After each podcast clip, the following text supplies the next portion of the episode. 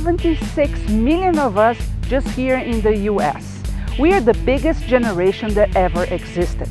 We were called the me ones, the crazy ones, and boy, do we know what that means, don't we? In fact, we have reinvented every single phase of our lives. We were the yuppies, we were the hippies. We like innovation. Well, now we are in the winter of our lives, and I can assure you, this is not going to be your average winter. I invite you to join me at Boomerology Revealed every single week so we can figure out how boomers are reshaping this phase of their lives. Join me. This episode of Boomerology Revealed is brought to you by Stander, your best option for mobility products. Be independent with Stander.com. Welcome to Boomerology Revealed. I'm Shahar Boyayan, your host.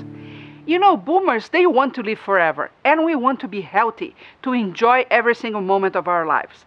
Today, I have a special guest, and we are going to talk about herbs and how we can use them to improve our health. Let's watch. Today, I'm with Mary Lysette Harrison from millcreekherbs.com. Our topic is herbs, but before we go there, Mary, tell me a little bit about yourself.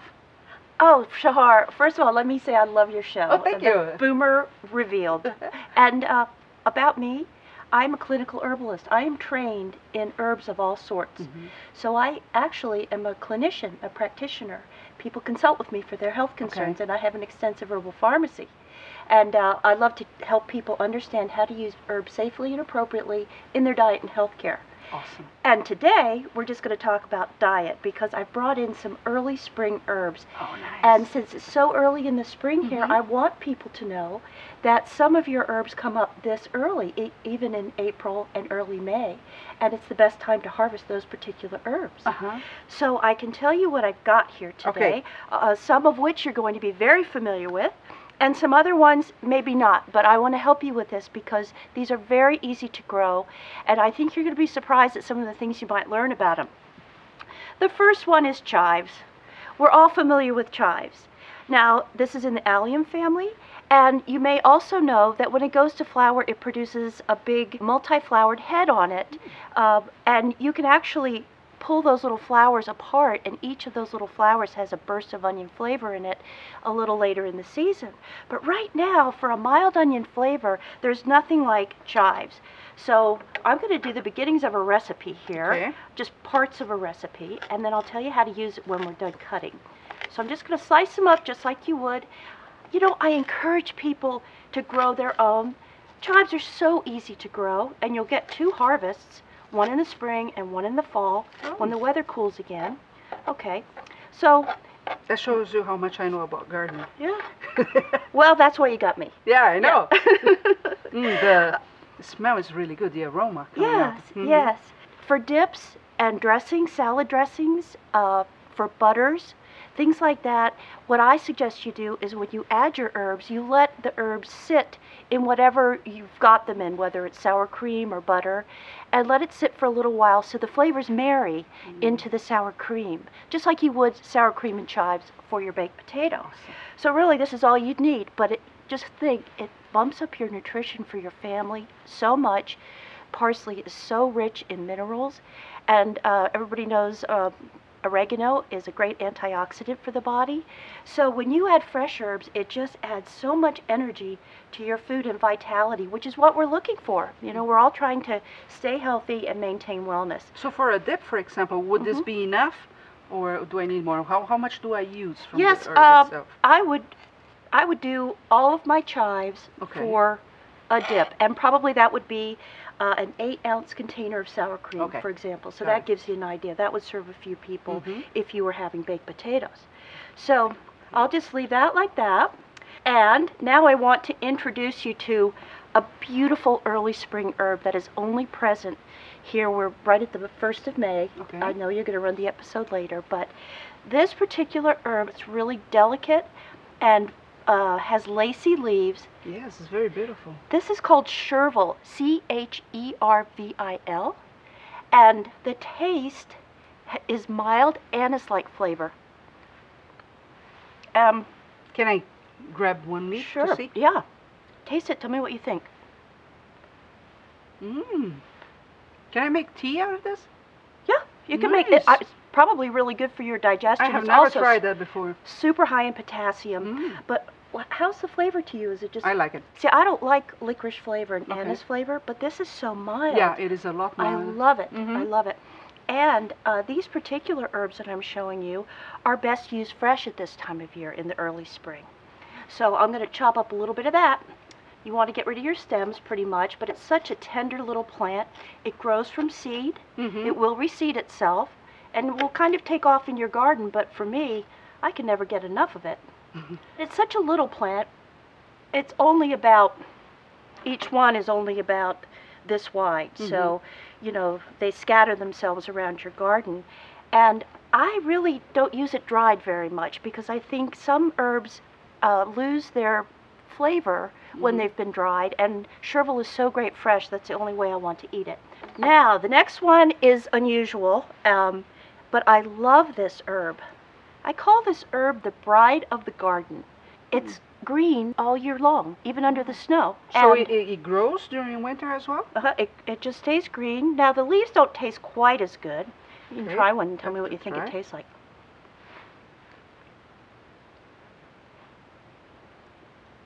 It's interesting, but it's very different.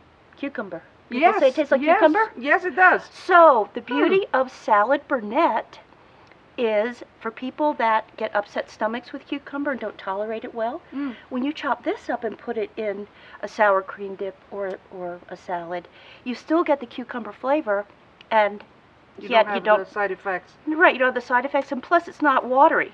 Uh, Huh. Like when you make salmon dip, Mm-hmm. you know, the sauce you put on salmon, sometimes a cucumber can make that sauce watery. Right. So I like to just use salad burnet because you get a stronger flavor. It's very easy, you just pull the leaves off. This also will volunteer in your garden a little bit more, but you know what I like to suggest is that you share it with friends and neighbors. If you have too much of one, Yes. take it over there. Teach them to eat natural things, Yeah. right? And, and how do I plant this? Does it come from seeds or? Yes, you can plant it from seed. Uh, uh, mine just volunteers. I've actually seen it growing up one of our canyons here Oh, really? in a campground. I have no Oh. idea why it's up there, Wow. but um, it's just a really great herb. And I'm doing exactly what I love to do right now, Shahar, is to show people these Mm-hmm. things because I think when you see it or you have a hands-on experience, you just tasted these herbs, Mhm. you go, oh, okay, I get it. I can integrate that into my life. Right. Right? Exactly. Yeah. And that's what we want to do to be healthy boomers. and lastly, I want to show you this plant that I don't know uh, if you're familiar with it or not, but this, it looks a lot like celery, right? It comes out of the ground like this. Uh, and this is a very young stalk. This is called lovage. And lovage, people think herbs are little tender perennials that are very small. But this is lovage that's about three weeks old, Three weeks. and this is about one week old. And this plant will get to be eight feet tall. It gets bigger than even this. I'm Because going to feel really short. but the beauty of this plant is if you have, I say in gardening, herbs belong everywhere. Mhm. So if, if you have a place in your garden that has full sun and it's a big space and you can have a large, very large plant, which is probably six feet wide and eight feet tall, I suggest you plant uh, lovage.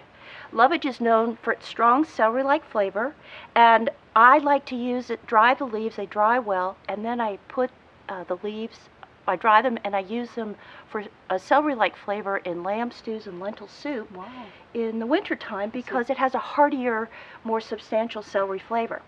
But right now we can use it fresh, and I just pull the leaves off or cut them off, Mhm. and I'll chop these up. And these are very soft, tender little plants, right? I heard before that uh, the people also drink tea out of this, right? Yes, it's um, it's related to one of my very potent medicinal herbs called bear root or Uh-huh. osha, Ligusticum porteri. It's related to celery.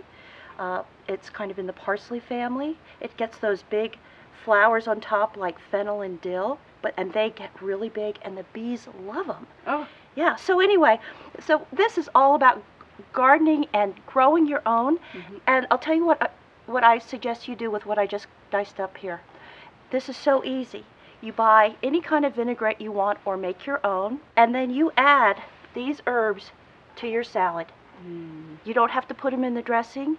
You just toss them with your salad, and it it's so great because I've had dinner parties where I do this, and I can actually see the energy in the room mm-hmm. just go up, and people become more conversational. I think it's just the goodness and the nutrition of these herbs. the diversity that is included in that that is also a very good thing. Yeah. and really i'm all about real food. I think we always should favor you know things from the ground that we can eat other than anything we can buy out there. So it's really good to experiment. I love the the taste of this one. It's very strong though Yes, uh-huh. right but it's very good Yes, and the reason I showed you the young ones is because when it gets to be about this size, Mm-hmm. and especially when the heat comes on here in Utah, you know, it gets really hot, Yes. Mm. these leaves can get bitter. So this early springtime that's the perfect time is the perfect time. Yes. Right. Yeah. Okay, thank you very much. You're welcome. Mary Lysette Harrison is also an author. She has two books that you can you can see here. And if you want to know more information about herbs or get one of her books, millcreekherbs.com. Thank you very much. You're welcome. Thank you. I have this friend that went through a knee surgery, and it was very interesting because I learned a lot about challenges during recovery and things that can help with that. So, one thing that we found was the bed caddy by Stander because it's a device that helps you sit in bed, and on the first days after surgery, she needed that help. The bed caddy has a unique ladder-like system with three hand grips to make it easier to sit up in bed. It's great for people who want an extra support while sitting up and can be used with bed rails if that's the case to help you easily get out and in the bed. It's a fantastic thing for temporary issues or if you have an aging parent. So take a look at Bed Caddy bystanders. Rent time. Look at this magazine. Women's Journal magazine, Ladies Home Journal magazine. And this is a magazine that, as far as I know, I'm not a reader of that magazine, but it's been going on for decades. It's a very traditional magazine, and it has 3.4 million subscribers, a lot of subscribers. But guess what? It's going out of print. It's going to be just digital. So that's sad in itself, but you understand the media in this case is changing. But the other day, I was watching the Today Show, and they were talking about this that the Ladies Home Journal was going to go out of print, and it is sad. And how everything is going digital, and there was a lot of discussion about how nice it really is to touch something, maybe grab a glass of wine and read the magazine you like. I personally do like the physical magazines as well. But then a lady came and she said that the reason the magazine was going out of print was because advertisers do not want to advertise to baby boomers. Urgh. Come on. Let's think about one thing. There are many reasons why the magazine could have been going out of business, right? Or out of advertisers. We can, I don't know the reasons. 3.4 million subscribers will tell you they have enough, right, to, to get advertisers.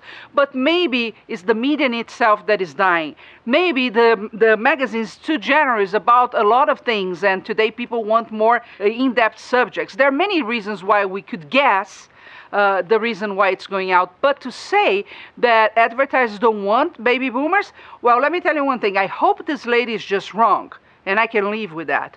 But if what she said is true, then come on. We are either talking to very big, dumb advertisers or very big, dumb companies. Because what are they, out of their minds? I'm going to remind you once again Boomers spend $3.1 trillion a year, and each boomer has an average of $25,000 to spend on extra things. They are decision makers not only for themselves, but for their aging parents and for their grandchildren. They are buyers. They like to buy, they like to spend. So, come on.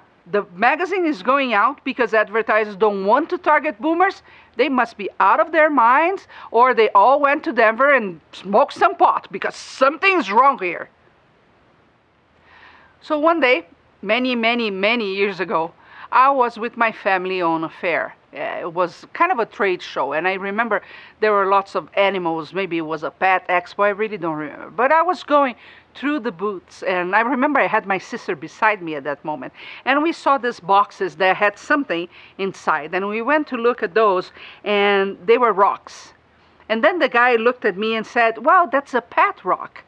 And then he went to talk to us, and may, maybe I was under 10, I really don't remember the exact time, but he went to talk like we could have a pet rock because it was a lot better than any other kind of pet, right? Before he didn't bark, he wouldn't run away. If I was mad at somebody, I could just pick it up and throw it at them, and we could cater to that pet uh, and it would become our special friend. And I remember I got one, and my sister got one, and for quite a while, they, they, I really cared about that rock.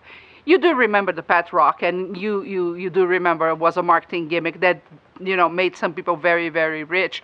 Uh, you might not agree with the concept, but the fact was that as a child, that pet rock had a special meaning to me, and it was very fun. So tell me, did you have your own pet rock?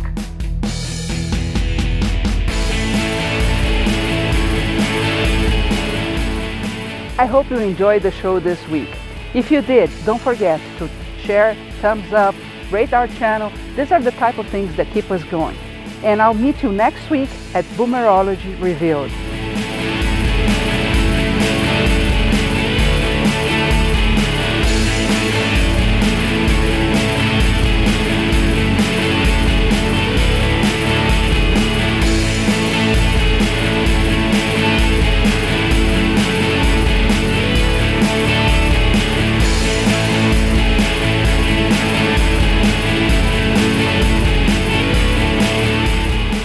This episode of Boomerology Revealed is brought to you by Stander, your best option for mobility products. Be independent with Stander.com.